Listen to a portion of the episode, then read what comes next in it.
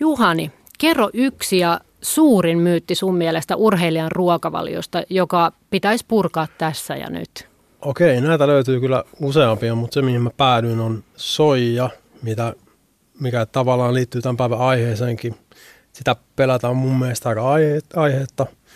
Ja tota, puhutaan, että se tiputtaa miesten testosteronia ja haittaa suorituskykyä ja näin. Mutta nämä tutkimukset, mitkä on aikaan saanut tämmöisiä vaikutuksia, ne on käyttänyt ihan semmoisia massiivisia määriä semmoista e, soijasta eristettyä isoflavonia, joka on se ns. vaikuttava aine ja syötetty ihmisille ja elukoille ja sitten huomattu, että saadaan tämmöisiä vaikutuksia. Mutta sitten kaikki tutkimukset, mitkä on käyttänyt niin kuin ollenkaan semmoisia tavallisia määriä soijaa, niin ne ei ole havainnut tämmöisiä samanlaisia vaikutuksia. Millaisia ne massiiviset määrät on?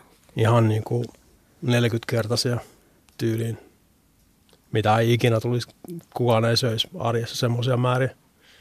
Okei, entäs Jaan? Mä sain mun, mun, mun, mistä mä haluan puhua, niin oikeastaan Juhanilta, että hänellä oli hyvä idea. Haluaisin tästäkin puhua. Anapolinen ikkuna, eli puhutaan siitä urheilijan pitäisi syödä joku, juoda joku palautumisjuoma heti harjoittelun jälkeen, että se olisi hirveän tärkeää ja sitä hirveästi hyötyä, niin se on osoitettu, että se on oikeastaan aika turha, jos se kokonaisuus on kunnossa, jos syö muuta riittävästi, riittävästi proteiinia, riittävästi energiaa, niin se anabolien ikkuna on ehkä vähän semmoinen, tavallaan se merkitys ei ole niin suuri kuin ehkä jossain markkinoinnissa halutaan ymmärtää. On ensimmäinen kerta, kun kuulen termin anabolinen ikkuna. Mitä se siis oikeastaan tarkoittaa? No esimerkiksi lisäravinteita markkinoidaan sille, että harjoittelun jälkeen on semmoinen parin tunnin anabolinen ikkuna, kun silloin nauttii se lisäravinteen, niin sitten saa erityisen paljon hyötyä. Riittää kun syö harjoittelun jälkeen jossain kohtaa.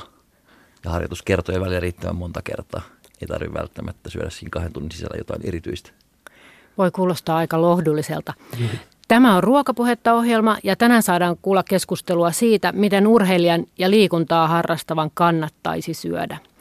Ravistelemme kenties vääriä uskomuksia ja, ja puretaan myyttejä ja toivon mukaan saadaan myös neuvoja niinkin hankalaan pieneen asiaan kuin millaisia välipaloja urheilua ja kuntoilua harrastavan kannattaisi syödä, juuri mistä Jaan tuossa puhuikin, ja mitä kannattaa syödä ennen ja jälkeen liikuntasuorituksen. Ravitsemusasiat herättävät aina tunteita, on vaikea tietää kuka ja mikä on oikeassa, mutta yritetään kuitenkin tehdä sitä nyt. Paikalla ovat asiaan perehtyneet voimavalmentaja, personal trainer ja ravitsemustieteen opiskelija, vegaanista ruokavalioon noudattava Juhani Pitkänen ja äsken puhunut urheiluravitsemukseen erikoistunut ravitsemusterapeutti Jaan Verho. Minä olen Hanna Jensen ja johdattelen ruokapuhetta. Juhani, sä olit vielä alkuvuonna 2017 ö, treenaava, ilmeisen kovaa treenaava ö, urheilija tai kuntoilija ja valmentaja, joka söi sekaravintoa, eli lihaa ja kalaa ja maitotuotteita, mutta sitten tapahtui jotain. Kerrotko mitä? Joo, no itse asiassa mun historia kasvisruokailun kanssa on vähän pidempi kuin, kuin tämä viimeiset pari vuotta, eli 20 niin mä punkrokin kuuntelun seurauksena, niin aloin kiinnostumaan tästä aiheesta. Sitten mulla on semmoinen kuusi kuukautinen ehkä ö, enemmän innokas, vähemmän tietoa sisältävä periodi kasvisruokailua, joka oli lähinnä nyt perunaa ja salaattia. Ja mä luulen, että kaikki mun läheiset oli tyytyväisiä, kun se loppui. Milloin tämä oli siis? Ö, 20 vuotta sitten suurin piirtein. Niin, niin. Sitten mä aloin treenaamaan ja siinä vaiheessa tietty uskoon, että tarvii niin kuin välttämättä eläinkunnan tuotteita, että pystyy kehittymään ja kasvattaa muskelia. Ja ja nykyään ajattelen vähän kaiholla, että kuinka moni sikanauta on kuollut mun penkkiennätyksen eteen, mutta sitten mulla on kumminkin ollut aika paljon tämmöisiä kasvissyöjä vegaanikavereita, jotka on pitänyt kumminkin tämän aiheen mielessä somepäivityksineen ja, ja on kyllä niin kuin miettinyt asiaa useinkin, että kannattaako tätä lihaa nyt niin paljon syödä. Ja tota, sitten 2016 syksyllä niin mä muistelin, että alkuvuodesta tulee tämä vegaanihaaste. Ja päätin sitten loikkaa siihen mukaan ja kokeilla kuukauden, että miten tämä toimii tämä homma, että pystyykö tämä niinku treenaamaan. Ja yllättävän hyvin toimii ja sitten kävin mittaamassa veriarvot vielä ja tyyliin kaikki oli parantunut sen kuukauden jälkeen. Niin, niin päätin jatkaa ja tässä nyt ollaan sitten kaksi vuotta myöhemmin. Oliko se ruokavalio nyt sitten 2017 alkuvuodesta hyvinkin erilainen kuin silloin parikymppisenä? Oli, oli, oli paljon monipuolisempia. Nyt tuli tosiaan sitä enemmän sitä tietoa taustalla kanssa. Ja sieltä vegaanihaasteet voin suositella kaikille, jos kiinnostaa tämmöinen loikkaus tuntemattomaan, niin sieltä saa tosi hyvät tuutorit ja, ja tietopaketit siihen 20 asiaan. vuotta sitten uh, vegaaniruokavalion noudattaminen oli jossain määrin hankalaa jopa, vai? Varmaan ihan uskomattoman vaikea. Mulla ei ollut minkälaista tietoa aiheesta. Oikeasti mä söin vaan niin perunaa ja salaattia ja olisin varmaan kuollut johonkin puutostautiin siinä, jos olisin jatkunut sitä yhtään pidempään silloin. Että, että nykyään löytyy kyllä niin paljon kaikenlaista, ihan mitä vaan, tosi helppoa. Onko tota, Jaan sun vastaanotolla juhaneita enemmän? Tunnistatko tätä ilmiötä? Öö, mietin, onko just juhaneita, mutta erilaisia kasvissyöjiä kyllä ole, että sitten on ihan tavallinen juttu, että ei tarvi olla, ei tarvi kuulua mihinkään erityiseen ryhmään tai harrastaa mitään tiettyä, että on kasvissyöjät ihan, ihan tavallisia ihmisiä, jotka ehkä niin kuin enemmän tai vähemmän kasvissyöjä ja välttämättä just se, että ne on ehkä ihan silleen niin kuin ehdottomasti, että saattaa olla välillä, että ne ei käytä lihaa ja sitten ehkä välillä saattaa syödä lihaa, mutta käytännössä lihan käyttö vaan on vähentynyt. Ja sitten vielä mitä Juhani sanoi, niin meillä on vähän ehkä tämä ongelma, kun on ruokaperinne, että kun se liha jättää pois, niin jää just se peruna ja salaatti. Että jos me oltaisiin jossain muussa maassa, vaikka tuossa Etelä-Euroopassa, niin siellä on sellaisia ruokalajeja, jotka lähtökohtaisesti on niin kuin paljon ravitsevampia ilmankin sitä lihaa. Että heillä on erilainen ruokaperinne, vaikka he välttämättä ihan kasvissyöjä. Että heillä on helppo tavallaan siirtyä ehkä sen tyyppiseen syömiseen. Mitkä voisi olla hyviä esimerkkejä semmoisista ihan ruokalajeista? No, jos miettii palkokasvien käyttöä, että en mä lapsena tiennyt, mikä on linssi. Mm. Kun mä oon 44, niin ei meillä ole mitään linssejä syöty. Meillä oli perunaa ja lihaa ehkä just näin, kalaa joskus.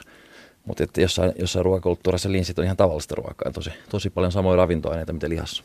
Onko sulla linssivarasto kotona? Juhani? On kyllä aika massiivinen papuja kanssa. Ne on just tämmöisiä helppoja ja, ja halpoja. Et jos ajatellaan, että vegaaniruokavalion pitäisi olla jotenkin niin kuin kallis, niin siinä on niitä kyllä, mitä voi käyttää. Mutta sä et ole ainoa. Kansainvälisistä urheilutähdistä vegaaneiksi ovat ryhtyneet esimerkiksi nyrkkeilijä Mike Tyson ja pikajuoksija Carl Lewis ja jopa Arnold Schwarzenegger on vegaani, ainakin näin on kerrottu. Ja osa heistä on siirtynyt vegaaniruokavalioon terveydellisistä syistä ja osa eettisistä syistä. Mikä Juhani sun niin kuin ensisijainen syy oli? No mulle oli ensisijainen ihan niin kuin terveysvinkkeli, että halusin katsoa, mitä tämä vaikuttaa tyylin veriarvoihin. Että mulla on sukurasitteena korkea kolesteroli ja aika hyvin on, on tippunut LDL tässä, vaikka ei nyt hirveän paljon alemmaksi saakka, mutta jos miettii, että mulla oli 6,0 kokonaiskolesteroli ää, kuusi vuotta sitten sekasyönä, niin nyt se on 4, mitä se oli viimeksi,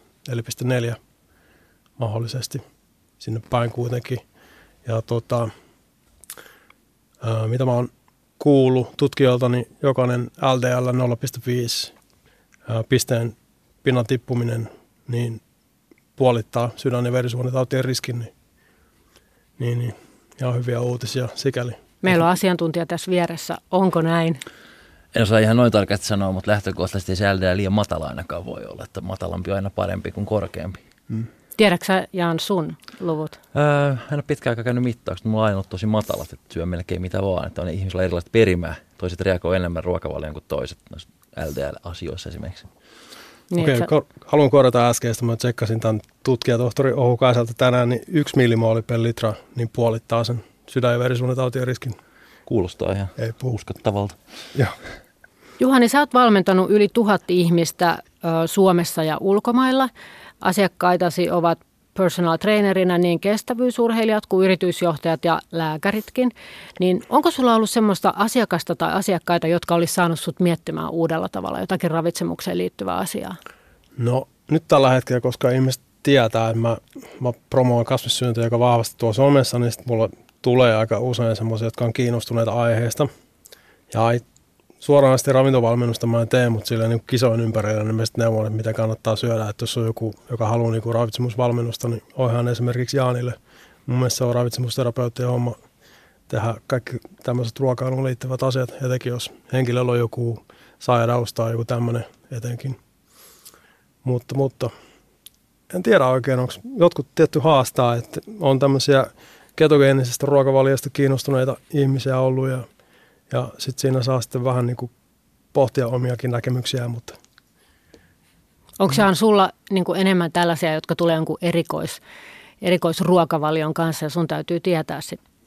Kyllä nyt joskus on, mutta yllättävän vähänkin. Että tässä on just tämä harha, kun me ollaan somessa, niin tulee sellainen mielikuva, että kaikki harrastaa tätä erikoisruokavaliota. Että se on oikeastaan aika pieni marginaalinen porukka suuri osa syö ihan mitä nyt huvittaa syödä ja mikä on hyvä, mitä on tarjolla ja mikä on hyvän makusta.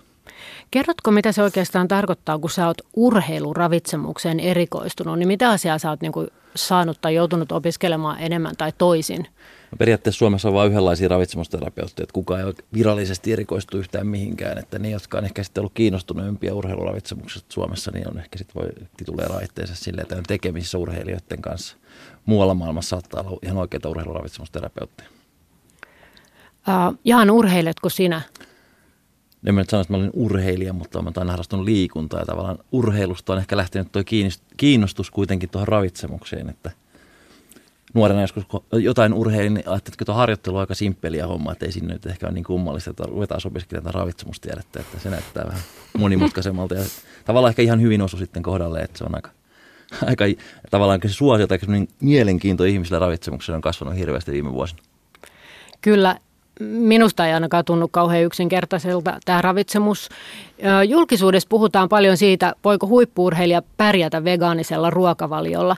Sanotaan ja epäillään, että seuraavista vitamiineista ja hiven aineista olisi eniten puutetta vegaaneilla. B12-vitamiini, rauta, sinkki, kalsium, D-vitamiini, pitkäketjuiset N3-rasvahapot, EPA ja DHA ja sitten vielä just tämä, että testosteronikin laskisi tai testosteronitaso. Ei kuulosta hyvältä. Eli Juhani, miten sä oot ratkaissut tämän ongelman tai nämä ongelmat? No joo, mä pyrin ähm, syömään mahdollisimman monipuolisesti tietenkin proteiinilähteitä ja se on mun mielestä ratkaisu tuohon proteiiniongelmaan, mikä, mikä usein mainitaan, että mistä vegaani saa proteiinia, niin mahdollisimman monesta lähteestä niin saat sitten monipuolisesti ne aminohapot – ja sitten mulla on käytössä semmoinen vegaaneille tarkoitettu ö, multivitamiinitabletti ja sitten yksi omega-valmiste, mikä on tehty semmoisesta mikrolevästä, missä on kanssa siis EPA ja DHA. Niin tämä on aika hyvin katettu nämä, nämä ns. helpot puutostilat sitten ja testosteroni näiden mun mittausten mukaan ainakin on noussut tässä mun vegaanikauden aikana. Et en tiedä mistä johtuu, mutta ei ainakaan ole tippunut sitten sen soijan myötä. Jos ei tykkää pavuista, niin onko pulassa? No ehkä hiukan, jos ei ole rahaa ostaa kalliimpia. Kyllä se vähän vaikeampi on toteuttaa sitten, mutta tavallaan papuja on monenlaisia, maailman täynnä erilaisia papuja, että kyllä se varmasti vaiht, tavallaan ehkä niin tuttuja kaikille, että niitä pitää ehkä vähän sitä uskaltaa perehtyä ja käydä syömässä vaikka jossain kasvisruokaravintolassa ja katsoa, mitä täällä oikein tarjotaan. Jaan, onko sun mielestä, tai olisiko helpompi syödä lihaa ja kalaa ja saada nämä kaikki hommelit niin sanotusti yksinkertaisesti niin, että ei tarvitsisi miettiä ihmeemmin. Tavallaan varmaan saa helpommin, mutta ei nyt ole kasvissyöllä mitään välttämättä puutosta noista eikä se nyt, jos miettii, että joku urheilija vaikka, niin eihän se nyt välttämättä muutenkaan pyri kaikessa helppouteen, vaan se pyrkii niin tekemään asioita hyvin, niin miksei sitten syömisessäkin. Ja sanotaan, että seka, sekaruoan syöjäkään ei välttämättä saa kaikkia ravintoaineita ihan niin optimimääriä kuitenkaan, että – joku huippurheilija voisi olla tosi huonostikin itse asiassa. Mä epäilen, että mä syön paljon monipuolisemmin nykyään kuin silloin, kun mä olin sekasyöjä, koska nyt mä panostan siihen, pakko niin kuin miettiä sitä, mitä syö. Just näin kasvissyöjä kiinnittää ehkä enemmän huomioon siihen ruokavalion monipuolisuuteen.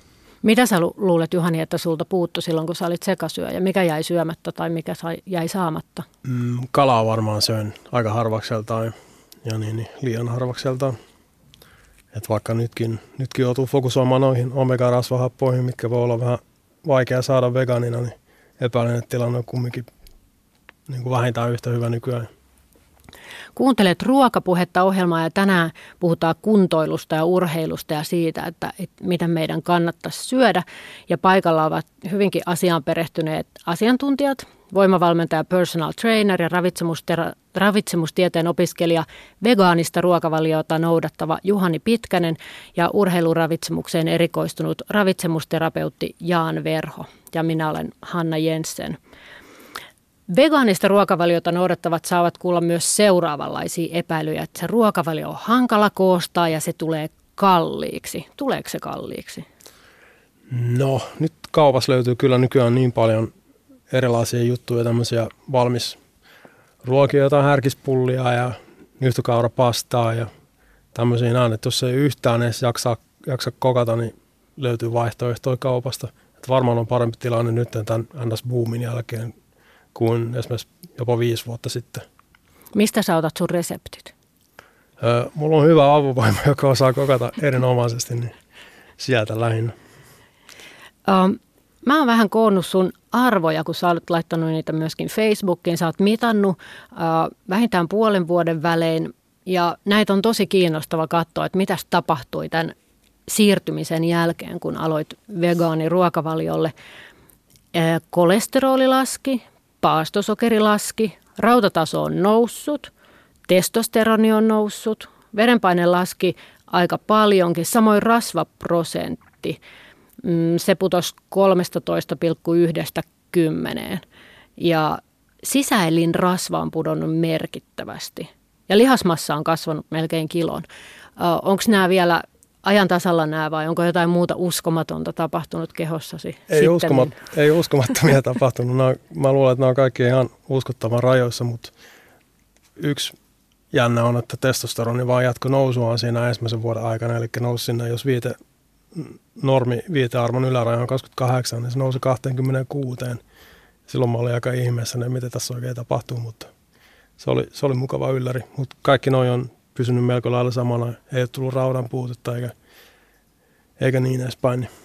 Ja sitten kun katsoo, niin painohan ei sinänsä ole niin kuin merkittävä muuttuja. Näissä, että sä painoit siinä alkuvaiheessa 81,7 kiloa Joo. ja sitten sen vuoden päätteeksi 80,6, mutta se ei kai tässä on nyt tavoitekaan, että sun niin kuin paino olisi pitänyt pudota tai jotain? Ei, no mä muokkaan sitä niin kuin vuoden ympäri ihan tavoitteesta riippuen, mutta jos on juoksukisa kesällä, niin sitten me tiputaan sitä joku neljä kiloa ja sitten taas syksyllä, niin saa mässällä vähän enemmän ja käydä salilla. Niin. Jahan, mikä näistä arvoista sun mielestä tai mitkä ovat kiinnostavia? Jos sulla on tällainen koekani, niin nyt tuossa vieressä, niin mihin sä tarttuisit asiantuntijana? Kaikkein kiinnostaviin. Mä ehkä itse ajattelisin, että varmaan osa noista muutoksista johtuu sitten kasvissyönnistä ja osa sitten selittyy – liikunnan määrävaihtelulla tai mitä liikunta on tehnyt ja ehkä sitten energian suhteisiin kulutukseen, että mutta se on kokonaisuus, jota vaikea erottaa sieltä. Sen takia, jos jotain oikeasti tutkitaan, pitää olla iso joukko ihmisiä, että yksi ihminen. No arvothan tietysti muutenkin joka mittauskerralla pikkusen vaihtelee, että eihän ne ikinä ihan samoja jatkuvasti ympäri vuoden. Juuri näin. Mä olisinkin kysynyt, että onko tämä nyt leimallisesti juuri Juhani Pitkäsen tulos vai voidaanko tästä vetää johtopäätöksiä? No tuosta voi ajatella, että ei tuosta ainakaan niin kuin hirveän huonosti jos syöty, että ei nyt tarvitse niin mitään muuttaa, että kaikki näyttäisi kunnossa. Mä, mä uskon, että keskimääräinen ihminen saisi kyllä parannusta rasva-arvoihin, jos jättää tyydyttyneen rasvan pois kokonaan. Ja sitten kans verenpaine voi, voi parantua, jos tulee enemmän niin tummia lehtikasveja. Se on just näin, että Juhanilla oli aika hyvät nuo lähtöarvokkeet, nehän ei ollut ollenkaan huonot. Et silloin, siihenhän on hyvin muutoksia, että jos lähtee tosi huonoista arvoista, niin saa tosi tosi isoja parannuksia kyllä aikaiseksi. Ja jos nyt vielä tartutaan tuohon, että, että jättää tyydyttyneet rasvahapot pois, niin, eli mitä pois ruokavaliosta? Eläinkunnon tuotteet. Sieltähän nyt löytyy. Onko niin, että urheilija voi ryhtyä vegaaniksi vain, jos on valmis opiskelemaan ja tutkimaan niin paljon kuin sä oot Juhani tehnyt? Öö, no, urheilija, jos me määritellään urheilija, että se niin tekee päivätökseen urheilua, niin mun mielestä kannattaa sakea ravitsemuksen apua asiantuntijalta muutenkin. Että riippumatta mitä syö, niin löytyy ravitsemusterapeutilta esimerkiksi apua. Vaihdetaan tämä termi aktiivikuntoilijaksi. Okei. Okay. Öö, no, en tiedä. Se riippuu niin ihmisestä. Se on vaikea sanoa, että se kaikille ei käy sama ratkaisu. Että ihmiset on nykyään aika hyviä etsiin tietoa. Riippuu vähän omasta taustasta, mitä ymmärtää ravitsemuksesta. Ja ehkä voi olla joku hyvä tuttu, joka tietää asiasta aika paljon, niin ei välttämättä itse tarvitse perehtyä kaikki. Sanotaan, että joku voi vaikka, nykypäivänä ehkä lapsiakin on kasvissyöjiä, niin jos on, yhtä lailla he voi oppia vanhemmiltaan sen, semmoisen ruokakulttuurin, mitä, mikä on niin kuin hyvä. Muistatko tai pystyykö sanomaan jotakin tiettyä virheellistä käsitystä, jonka sä useimmiten korjaat vastaanotolla? Nyt ei kyllä kasvissyöntiin välttämättä. Tuo ehkä se proteiinin saanti on yksi semmoinen juttu, että – että, että kasveissa ei olisi proteiinia, kun jossain kasveissa on enemmän proteiinia kuin lihassa, että se ei ole ollenkaan näin. Mitkä on parhaita kasveja proteiinin suhteen? Kyllä mä näitä palkokasveja suosittelin, herneitä, papuja, linssejä. Sitten ihan, jos on että muutenkin käyttää viljatuotteena, niin kyllä täysyä, täysyä vilja täydentää sitä kokonaisuutta. Että sieltä, sitä ei kannata ehkä ajatella proteiinin lähteenä, mutta kun on siellä mukana, niin se vaikuttaa siihen kokonaisuuteen. Ja sitten taus, kotimainen nyhtökaura on tietenkin tosi hyvä Joo, sillä, sillä saralla on tapahtunut paljon ihan muutaman Joo. vuoden sisällä. Mutta viime vuosina on muutenkin tapahtunut iso muutos, ei pelkästään näiden uusien tuotteiden kautta, kun ihmisten ruokavaliot tuntuu pir- pirstaloituneen ja, ja kansalliset ravitsemussuositukset ei välttämättä ole enää kaikkien silmissä uskottavia tai vaikka olisivat, ne eivät välttämättä niitä seuraa. Ja, ja tuntuu, että meidän niin kuin kansalaisten suhtautuminen on muuttunut. Te puhuitte siitä, että tiedetään enemmän, mutta myöskin, niin kuin, että vähän ollaan otettu omiin käsiinkin, ainakin joissakin piireissä. Mutta korostan nyt, että täältä tuntuu. Näyttääkö teidän näkökulmasta siltä, että veganismi tai gluteeniton ruokavalio tai paljon ruokavalio on kuitenkin pienten piirien liikehdintää vai onko tämmöisiä niin kuin siirtymiä alkanut tapahtua? No meikäläisestä tuntuu kyllä, että nämä gluteeni, gluteeniton ja paleoruokavalio on ollut semmoisia vähän niin kuin nopeita ailahtelevia pienten, pienen pienpiirien juttuja. Niin, niin tämmöisiä biohakkereita ja mitä näitä nyt löytyy, ketkä on kiinnostunut tämmöisistä jutuista. Ja ja sitten taas toisaalta niin tiede on aika vahvasti nollannut nämä premissit, mihin, mihin ne on niin pohjannut. Että esimerkiksi tämä gluteeniton ruokavalio niin aika vahvasti näyttää siltä, että iso osa niistä ongelmista, mitä ihmiset saa ns. gluteenista, on niitä FODMAP, hiilihydraatteja. Ja sitten taas tämä paleoruokavalio on osoitettu silleen, että se on ollut aika monen fantasia, että ihmiset on syönyt pelkkää lihaa ja, ja metsästellyt sitä sun tätä, kun taas on, on löydetty tämmöisiä työkaluja, millä on työstetty vaikka tota niin, grains, mikä? Viljaa. Viljaa, niin. Että kaiken, kaikenlaista on syöty. Joo, aika lailla samaa mieltä. Et tietysti se on ihan ymmärrettävä, että siinä kiinnostuu ravitsemusta ja haluaa ehkä kokeilla tällaisia erilaisia juttuja. Itsekin olen ollut kiinnostunut niistä, vaikka ne välttämättä noudattu ruokavaliota, mutta – eikä nyt välttämättä niin hirveän vaarallista, jos sä niin kuin jotain ruokavalio vähän kokee, että noudattaa, että miltä se susta tuntuu. Ja sieltä saattaa niin kuin, jostain näistä tämmöistä aika ekstriimituistakin saattaa niin kuin jäädä jotain hyviä asioitakin käteen. Mutta sitten kannattaa niin miettiä sitä kokonaisuutta, että voiko ne olla niin uskomattoman hyviä kuin ehkä väitetään. Mutta toi kasvissyönti on kyllä sitten ehkä se just semmoinen, että joka on aika paljon tavallisempaa. Ja ehkä joku saattaa syödä silleen, että ne saattaa valita sitä kasvisruokaa jonain päivinä ja sitten toisena päivänä ehkä vähän lihaa. Että ole silleen niin mustavalkoisia, että ei voisi ollenkaan syödä lihaa. Ja kasvisruokavalio on mun mielestä myös vähän enemmän kurrentti sinänsä, että se, se osuu vähän niin kuin kokonaisvaltaisemmin nykypäivään, että terveyteen ja eläinten hyvinvointiin ja sitten ympäristöön kanssa, että siinä tulee aika monta muuta vinkkeliä kuin vaan se, että voi mun mahaan sattuu nyt, että pitäisi jotain tehdä. Just näin. Me puhuttiin tuossa pikkusen siitä, että, että on tällaisia joitakin myyttejä, tietyistä asioista, joita kuntoliikkujan tai urheilijan pitäisi tehdä vaikka tietyn aikaikkunan sisällä palautusjuomaa, niin onko takavuosina annettu urheilijoille tai kuntoilijoille jotakin ruokavaliota tai ohjetta, joka on sitten osoittautunut huonoksi tai suorastaan haitalliseksi? Onko sulla tullut vastaan? Mä en saa ehkä ihan tuu mieleen sellaista. No tulee. Nyt on viime vuosina ollut hiilihydraattirajoitus urheilijoille, mikä on sellainen kategorisesti ehkä huono juttu – Joo. Että ei oikein auta kellekään, etenkään jos on vähänkään kova tehosempia niin kuin kohtia siinä suorituksessa, ne tiputtaa suorituskykyä ja heikentää palautumista ja on vaan niin kuin silleen, mun mielestä se on ihan tosi huono juttu, mutta jotkut silleen mm. kuitenkin jaksaa promota sitä WHO. Tämä oli oikeastaan niin itsestään selvä, että ei tullut mieleen sen takia, että ehkä, ehkä tätä kuitenkaan sitten niin oikein sun kilpaurheilupiireissä valmi, harvempi valmentaja ehkä sitten kuitenkaan on suositellut, että se on ehkä jostain muualta. Joo. Oletteko törmännyt ihmisiä, jotka olisivat sitten sitä tehnyt? Sä Juhani ilmeisesti oot, että mitä ne kommentoi, mitkä on seuraukset, kun yrittää jättää hiilarit pois? No, no näistä on aika paljon tutkimuksia kyllä tehty, etenkin näillä kovateho, kovatehoisemmissa lajeissa. Että joissain lajeissa, kuten tämmöisessä pitkäkestoisessa kestävyyslajeissa, kuten triathlon tai ultrajuoksu, niin sit voi olla hyötyä semmoisesta adaptaatiosta, että tehostaa rasva-aineen varuntaa ja pystyy käyttämään rasvaa tehokkaammin energiaksi – mutta silloinkin näyttää siltä, että sitä kannattaisi käyttää silleen syklisesti treenikauden aikana, eikä koko ajan.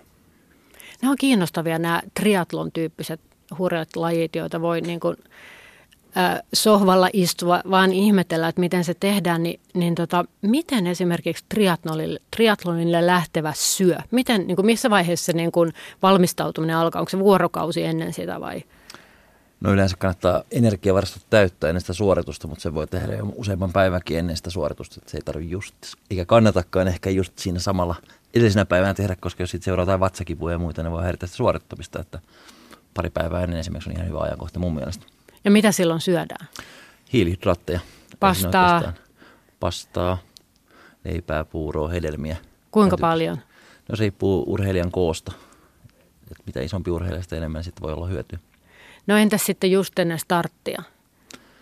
No sitten tavallaan sillä vaan merkitystä oikeastaan, että millainen verensokeritaso ja olo ja nestetasapaino, että siinä välttämättä ei enää mitään varastoja tarvitse täyttää siinä kohtaa, että ehkä, ehkä se on semmoinen, urheilla voi olla erilaisia tapoja, että miten ne haluaa syödä, että on ehkä uskomuksiakin ja miten kengennauhot solmitaan, niin se on tärkeä homma, niin sama juttu tämä syöminen, että siinä voi olla jotain, näin mä oon aina tehnyt, niin teen näin. Joskus sinne mahaan ehkä otetaan vähän jotain urheilujuomaa, se ehkä tavallaan vähän lisää sitä imua sitten siinä urheilusuorituksen aikana, että se lähtee se, kun matkan varrella tankataan lisää, niin se imeytyy paremmin. Mitä siellä matkan varrella tankataan yleensä? No, mitä pitempi suoritus tietysti, niin sitä enemmän niitä hiilittäviä tarvitaan. Että se pelkästään urheilujuoman juominen ei enää riitäkään, että siellä saatetaan sitten käyttää jotain kiinteitä kuivattuja hedelmiä tai banaania tai tämän tyyppisiä asioita. Ja sitten kun pääsee maaliin, niin mi- missä tilassa keho on silloin? Tämä on kiinnostunut mua aina, jopa ihan maratonin jälkeen. No se varmaan riippuu vähän siitä, että millä tasolla urheillaan. Että jos puhutaan huippurheilusta, niin tietysti voi olla aika loppu se keho siinä kohtaa. Että jos varastot on, ollut, ne on mennyt loppuun käytännössä, niin sitten se on ollut aika taistelu, ehkä se loppu, loppusuoritus. Mutta joku, joku huippurheilijat on ihan, ihan hyvässä kunnossa, kun ne tulee maaliin ja ne saattaa normaalit ruokailut ja nesteen nauttimiset riittää muistan omalta ultrajuoksultani tai matkoltani ja sitten kun on ollut esimerkiksi asiakkaita vastassa maalissa, niin ei ole tyylin tunnistanut sen juoksun jälkeen niin ketään tuttuja. Mä oon ollut yhden asiakkaan vaimon kanssa siinä venaamassa, että hän tulee maaliin kävelee suoraan ohi, vaan ei toju mitään. Nuo ultrajuoksut on kyllä ihan oma lajinsa. Kuinka pitkä matka ultrajuoksussa esimerkiksi on? Tämä oli 160 kilometrin kisan jälkeen. 24 tuntia oli tainnut juosta siinä vaiheessa. No se kuulostaa mulle aivan käsittämättömältä, mutta sä oot, istut tässä sohvalla, olet sen tehnyt ja olet sen suorittanut. Minä, minä en ole sitä tehnyt, mä oon vain 100 kilometriä, mutta asiakkaat... Vain 100 kilometriä, mm. kyllä. No kun sä juoksit 100 kilometriä, niin kyllä säkin oot varmaan ollut väsynyt sen jälkeen ja varastot lopussa, mm. niin miten sun keho sitten, pala- miten sä palautit sen, jos, jos siinäkin on ollut niin, kuin niin sanotusti pihalla? Sitten pitää vaan pikku, kyllä siellä matkan varrella syödään kanssa, että on niin kuin backpackissa pientä purtavaa, mutta sitten kun pääsin maaliin, niin sitten koitti vaan syödä sen verran, mitä, mitä tippui ja sitten nukkui sen päälle. Niin kyllä se siitä lähti, mutta pitää mennä vähän niin kuin kropan ehdolla, että mikä sinne maistuu. Kuuntelet ruokapuhetta ohjelmaa ja tänään, kuten kuulette, niin puhutaan liikunnasta ja urheilusta ja siitä, että miten kannattaisi ja pitäisi syödä. Ja äsken puhui vegaanista ruokavaliota noudattava Juhani Pitkänen, joka on voimavalmentaja ja personal trainer ja ravitsemustieteen opiskelija ja hänen kanssaan on täällä keskustelemassa urheiluravitsemukseen erikoistunut ravitsemusterapeutti Jaan Verho. Minä olen Hanna Jensen ja johdattelen tätä ruokapuhetta.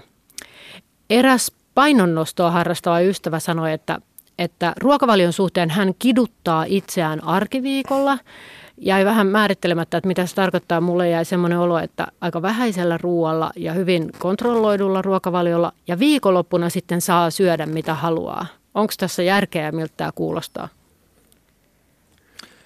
Ei se aika tarvitse tehdä niin, sanotaanko näin. Että jos joku haluaa tehdä niin, niin miksi ei saa ihminen tehdä monenlaisia onko asioita. Onko sulla ihan tällaisia ö, valmennettavia, jotka haluavat kiduttaa itseään? Ei, ei me ei lähetä sille lähestymistavalla lainkaan. Miksi? M- mun mielestä se on epärakentavaa. Mun mielestä kaiken pitää mennä vähintäänkin järjestelmällisesti. Että toi ei ole mikään hyvä systeemi. Olen miettinyt paljon nuoria poikia, jotka urheilevat ja on seurannut lähipiirissäkin niitä. Itselläni ei ole poikia, mutta on ollut ympärillä ja, ja siellä hyvin helposti lähtee urheilun ohessa niin kuin ruokavalio aika tiukalle linjalle. Ja mm, Oletteko te kiinnittänyt tähän, tähän ryhmään huomiota, nuoret pojat ja heidän treenaaminen ja mitä haluaisitte siitä sanoa?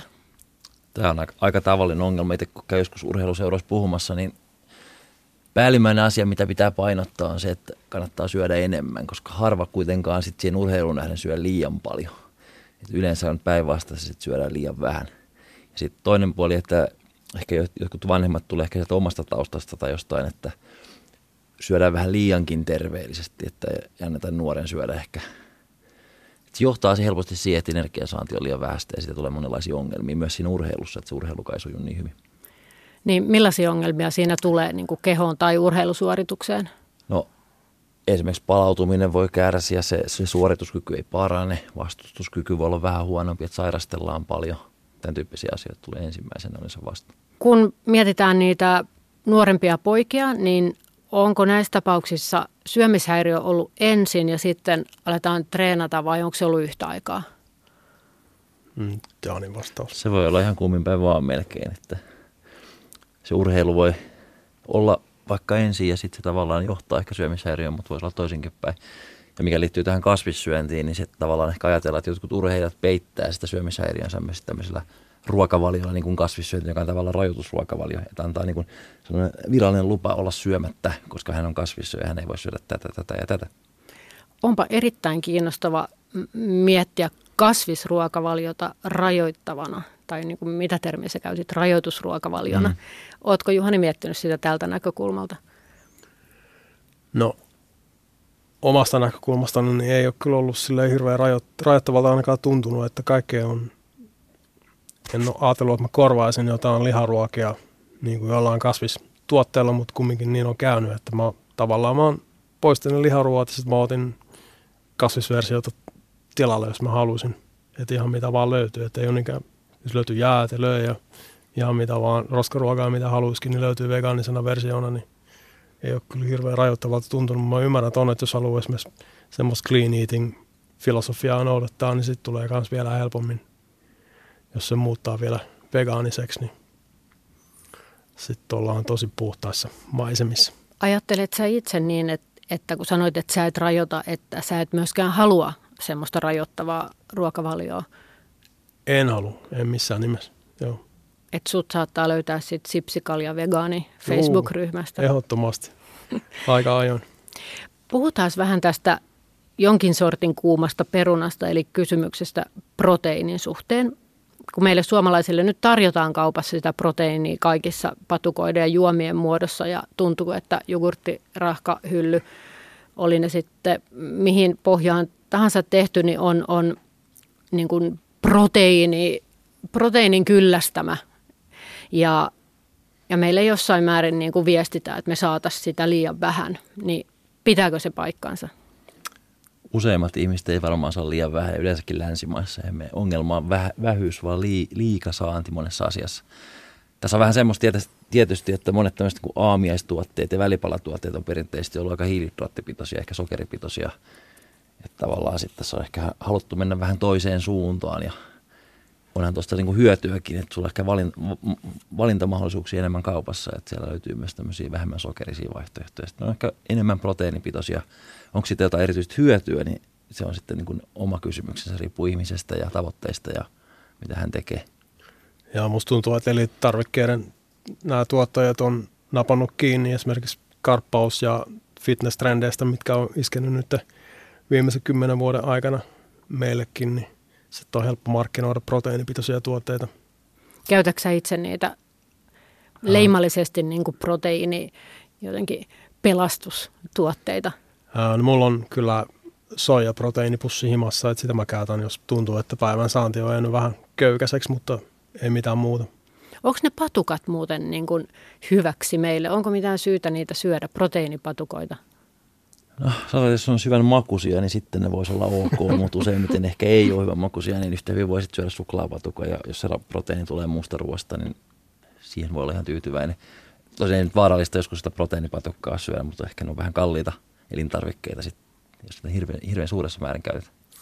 Ja jos palataan tuohon proteiinin saantiin treenin jälkeen, niin, niin tämä Jaanin myytti, mitä hän mainitsi tuossa alussa, niin pohjaa semmoiseen katsaukseen, mikä tuli 2014, joka myös havaitsi, että päivän kokonaisproteiinisaanti on se, joka määrittää. Ja nyt musta tuntuu, että aika monet ihmiset vetää sen proteiinipatukan vaikka treenin päälle, mistä tulee sitten, voi tulla vaikka vähän ekstra energiaa niin kuin heidän tavoitteisiinsa nähden, että ei kannattaisi ehkä syödä sitä proteiinipatukkaa, vaan vetää se ihan normiruokaa ja ja miettiä, se ei sun tarvitse niin tankkaa proteiinia heti treenin päälle, jos olet tavallinen kuntoilija. Tämä kuulostaa lohduttavalta tavallisena kuntoilijana. Silläkin taitaa olla väliä, niin kuin, että minkä laatuista proteiinia se kuntoilija urheilija saa. Mistä tietää, mikä on hyvälaatuista proteiinia ja onko niitä erilaisia, jos oikein tyhmän kysymyksen esittää? Oikeastaan sen pitää katsoa, katsoa vähän sitä koko päivää, että mitä syödään, että mistä se muodostuu. Että jonkun yhden aterian koostumuksella ei ole nykytiedon mukaan niin merkitystä. Jos on sekasyöjä, se ei tarvitse miettiä, koska se kokonaisuus on aina, aina riittävän hyvä yleensä. Mutta sitten sanotaanko, jos syö pelkästään kas, kasviruokaa, niin tota, voi olla, että sitä, siitä on vähän hyötyä, jos syö enemmän proteiinia kuin se sekasyö. Se laatu on tavallaan aavistuksen ehkä heikompi, niin se voi kompensoida suuremmalla saanilla. Mutta tämäkin liittyy ehkä enemmän tuommoiseen voima, voimaharjoitteluun ja tavoitteelliseen urheilemiseen, että kuntoililla sillä nyt ei ole kovin suurta merkitystä. Tämä alkaa kuulostaa nyt jotenkin aika lupaavalta. Juhanakin nyökkäilee tuossa, että ei tässä nyt tarvitse siis ryhtyä viikkokausiksi opiskelemaan ravitsemusta syödäkseen normaalisti. Juhani, sä oot tuota ravitsemusta myöskin opiskellut ja opiskelet, niin mikä sut sai lähtemään niin kuin kuitenkin opinnon tielle? No, kun mä toiminnassani kumminkin pohjaan tutkittuun tietoon, niin sitä on kiva saada lisää. Ja sitten mä huomasin, että tuolla Itä-Suomen yliopiston urheiluravitsemuksen kurssilla oli tuttu, tuttu kaveri luennoimassa Jaakko Mursu, niin sitten mä halusin vaan, ja sitä oli kehottu kaikki alan, sitten mä sainappasin sinne, mutta on ollut tosi laadukas kurssi. Sekin myös, mutta mä oon nyt vähän tämmöinen ikiopiskelija, että ei kyllä lukeminen lopu kesken. Onko ravitsemustiede semmoista, jota on niin pakko ikiopiskella, jotta pysyy kärryillä? jos multa kysytään, niin totta kai sitä pitää opiskella. Sehän on tärkeintä elämässä, mutta ei se ehkä ihan, ihan näin oikeasti ole.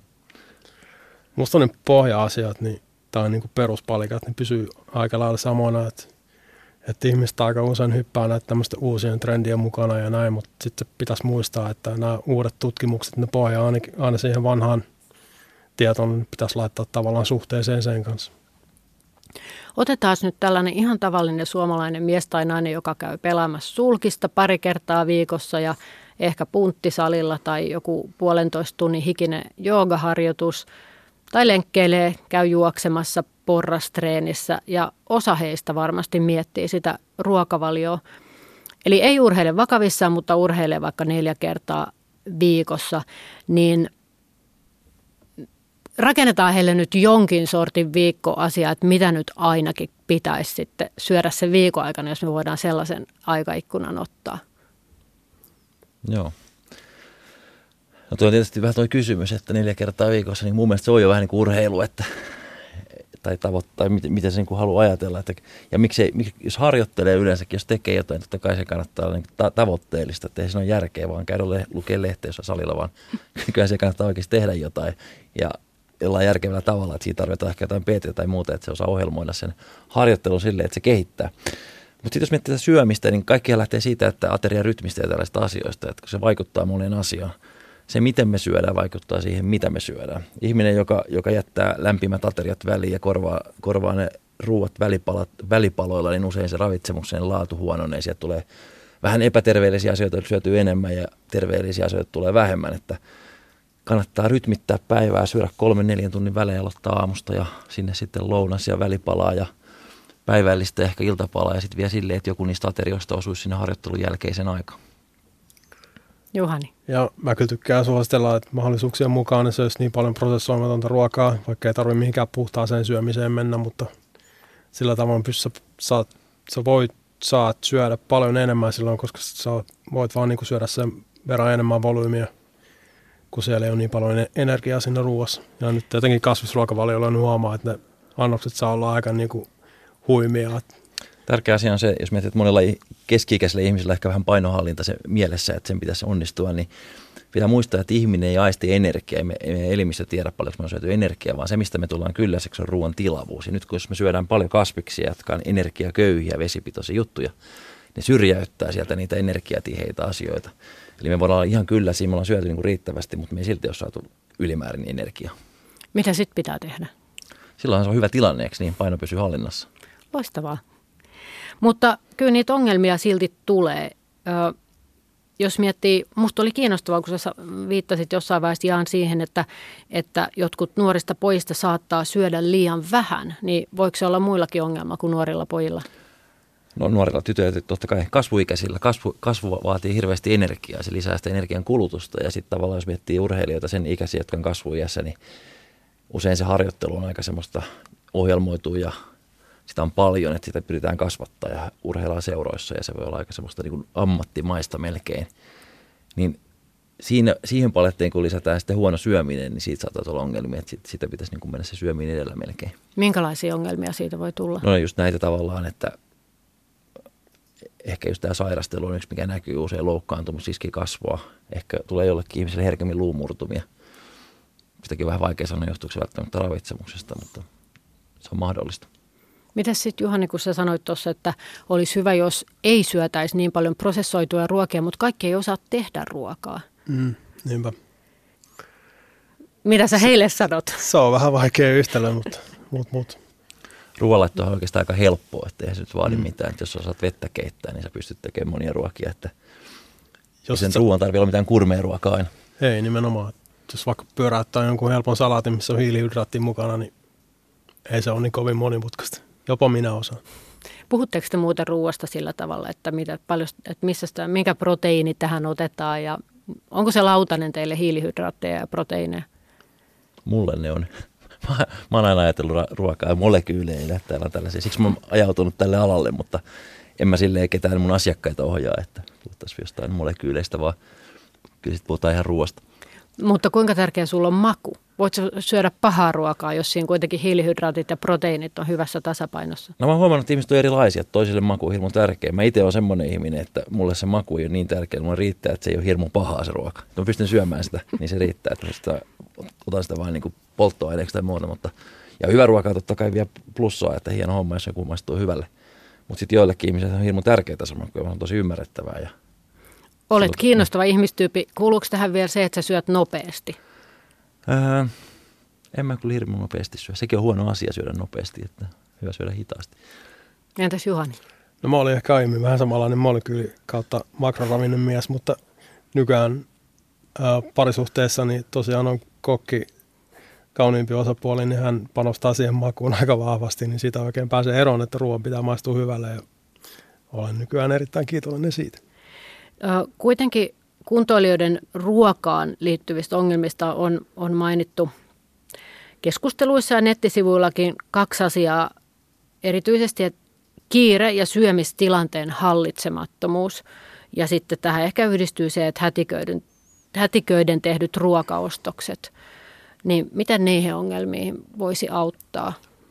Nämä on tämmöisiä tyypillisiä asioita, minkä kanssa painitaan sitten painohallinta, painohallintaongelmien kanssa vastaanotolla, että jos miettii sitä, että pitää perustella, että miksi on hyvä syödä hitaasti, niin se johtuu siitä, että kun me aletaan syömään, niin kylläisyys yleensä tulee 15-20 minuutin kuluttua sitten syömisen aloittamisesta. Ja jos sä syöt hirmu nopeasti, niin sä ehdit syödä ehkä vähän liikaa. Eli tavallaan kun sä hidastat vauhtia, saatat aloittaa vaikka salaatilla tai alkukeitolla ihan kaikessa rauhassa ja sitten vasta siirtyy siihen energiatiheeseen ruokaan, niin tuskin tulee syötyä liian paljon. Me ja. huomattiin kotona sellainen keino, että kun laittaa tosi paljon chiliä ruokaan, niin ei voi syödä nopeasti. Näin. Mä haluaisin teiltä kuitenkin, vaikka te olette järkevästi ja fiksusti sanoneet, että ei tarvi yhtä ateriaa syynätä niin tarkasti, sillä on merkitystä, mutta niin vaan kotona usein keskustellaan, että mikä olisi hyvä esimerkki vaikka jostain pienestä välipalasta, vaikka tunti ennen kuin on lähes pelaa sulkista tai jotain, jos tuntuu, että on nälkä, että on vaan se ihan niin kuin nälän tunne, niin saisimmeko teiltä jonkin ehdotuksen tähän? Ää, mä valitsisin itse siihen ehkä jotain hiilihydraattipitosta ja mielellään vähän semmoista hiilihydraattia, joka nyt hirveän nopeasti imeydy, niin ehkä joku banaani. Aika moni pitää banaanin mausta, miksei joku puuroki voisi olla ihan hyvä idea, jos, jos taas pitää puurosta, niin sen tyyppinen juttu. Ja ne, ne tavallaan tasapainottaa sitä verensokeria, että se ei ole hirmu matalalla sen urheilun tai liikunnan aloittamisessa. Että jos verensokeri on matalalla, niin ei se urheilu oikein maistu. Helpompi jäädä kyllä kotiin. Niin se on niin kuin yksi juttu. Ja sitten toisaalta voi siinä olla muutakin, että jos haluaa vaikka jonkun jotain, jotakin pähkinöitä tai jotain tämän tyyppistä asiaa, jos se tulee aika pitkään sitten sitä kylläisyyttä, niin voi olla ihan hyvä juttu. Ja sitten itse, jos menisin liikkuun, niin mä ottaisin ehkä vielä kupin kahvia, koska juon usein paljon kahvia ja se piristää, niin se piristää myös sitä liikunnan aloittamistakin. Oi, tämä oli piristävä vinkki, tämä kahvia, yllättävä mielestäni. Entäs Juhani?